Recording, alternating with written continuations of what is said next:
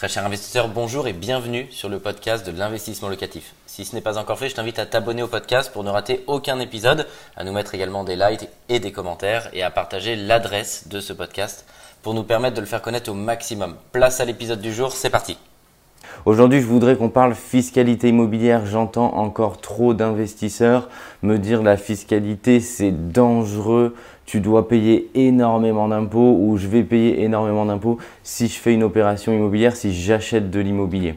Je voudrais vraiment balayer d'un revers de main, vous donner la vérité sur ce sujet parce que je ne comprends pas qu'il y ait encore tellement d'investisseurs qui payent des impôts sur leur immobilier alors que vous avez la possibilité aujourd'hui de véritablement les gommer pour vous construire à vous aussi votre propre empire immobilier avec la fiscalité d'un paradis fiscal. Je vous en dis plus.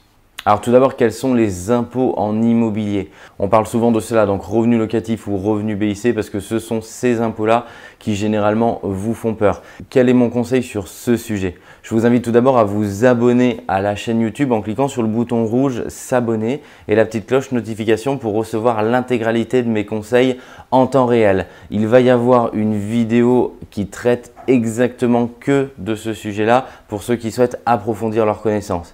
Et vous l'aurez peut-être compris, je parle du L M N P au réel, loueur meublé non professionnel au réel. Alors qu'est-ce que ça veut dire ce charabia? En fait, c'est assez simple. Ça veut juste dire que vous effectuez de la location meublée, donc vous avez signé un bail meublé avec votre locataire. Bien sûr, faites rentrer l'intégralité des équipements obligatoires pour que votre appartement soit reconnu comme un appartement meublé. Hein. Ne faites pas l'impasse et ne faites pas le, le fait de le meubler de façon extrêmement Euh, sommaire au risque de requalification. Ça va vous permettre quoi ce mécanisme? Ce mécanisme, il va vous permettre, grâce à tous les postes d'investissement, à la fois charge et amortissement, de vous constituer un déficit important. Alors, je ne vais pas vous détailler ce qu'est une charge, ce qu'est un amortissement. Ce que je veux juste que vous compreniez, c'est la globalité de l'histoire. Ça veut dire que tout ce que vous avez investi en notaire, euh, en travaux, en mobilier, euh, nos frais pour tous les clients qui passent par notre société, Euh, les, vos intérêts d'emprunt, la taxe foncière, les charges de copropriété et l'amortissement du bien qui est donc une fraction. Si par exemple vous amortissez votre bien sur vingt ans, bah vous prenez les un vingtième du prix de votre appartement. Les frais d'agence également s'il y en a eu. Cette somme-là va venir en déduction de vos futurs revenus locatifs. C'est pour que vous compreniez le grand mécanisme. Certains Certaines de ces charges sont une charge directe, d'autres sont des amortissements qui vont s'étaler dans le temps. Mais sans rentrer dans le détail, vous avez des vidéos sur le sujet sur ma chaîne qui rentrent dans le détail. Il faut que vous compreniez que toute cette charge utile que vous créez dès le début va vous permettre de ne pas payer d'impôts et donc de vous constituer un patrimoine à zéro fiscalité pendant environ dix ans. Donc c'est extrêmement avantageux. Vous êtes dans le paradis fiscal à zéro euro d'impôt sur votre immobilier. Ça énerve tous ceux qui font euh, du French bashing parce qu'ils se disent c'est pas normal, d'habitude ils critiquent constamment la France. Arrêtez de la critiquer, vous êtes à zéro euro d'impôt sur euh, vos biens. Ça vous permet de vous lancer, de vous constituer un patrimoine immobilier, votre empire immobilier à zéro fiscalité. C'est ce que je paye aussi sur mon immobilier, c'est-à-dire zéro euro d'impôt. Ça me permet tout simplement de continuer à acheter et d'avoir juste à gérer ce qu'on appelle le cash management, c'est-à-dire la gestion de la trésorerie en fonction de ce que me donne mon, mon locataire, ce que je rembourse à la banque et ensuite terminé, il n'y a plus besoin d'avoir d'autres flux financiers à gérer. L'État ne vient pas chercher sa part tant que vous êtes en déficit. Alors, quid de après, après ces dix ans quand vous n'avez plus de déficit, comment est-ce que ça se passe?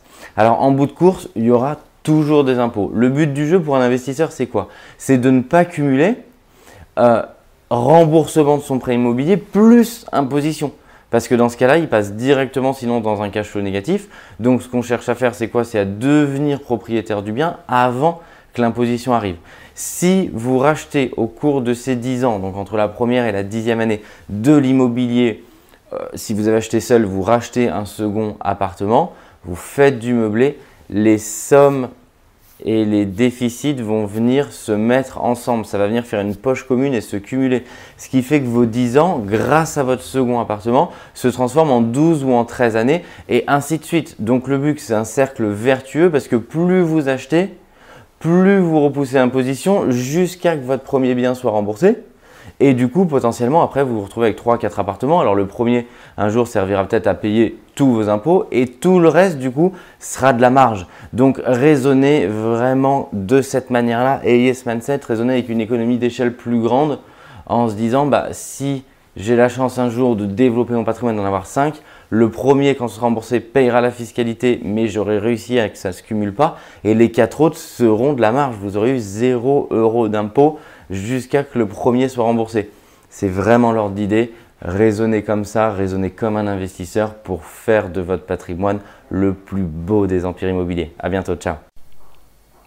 Un grand merci d'avoir suivi cet épisode jusqu'au bout. Je te donne rendez-vous pour un prochain épisode. Si ce n'est pas le cas, abonne-toi au podcast, partage-le, mets-nous un like et tu peux également retrouver plus de conseils sur YouTube avec plus de trois cents vidéos gratuites.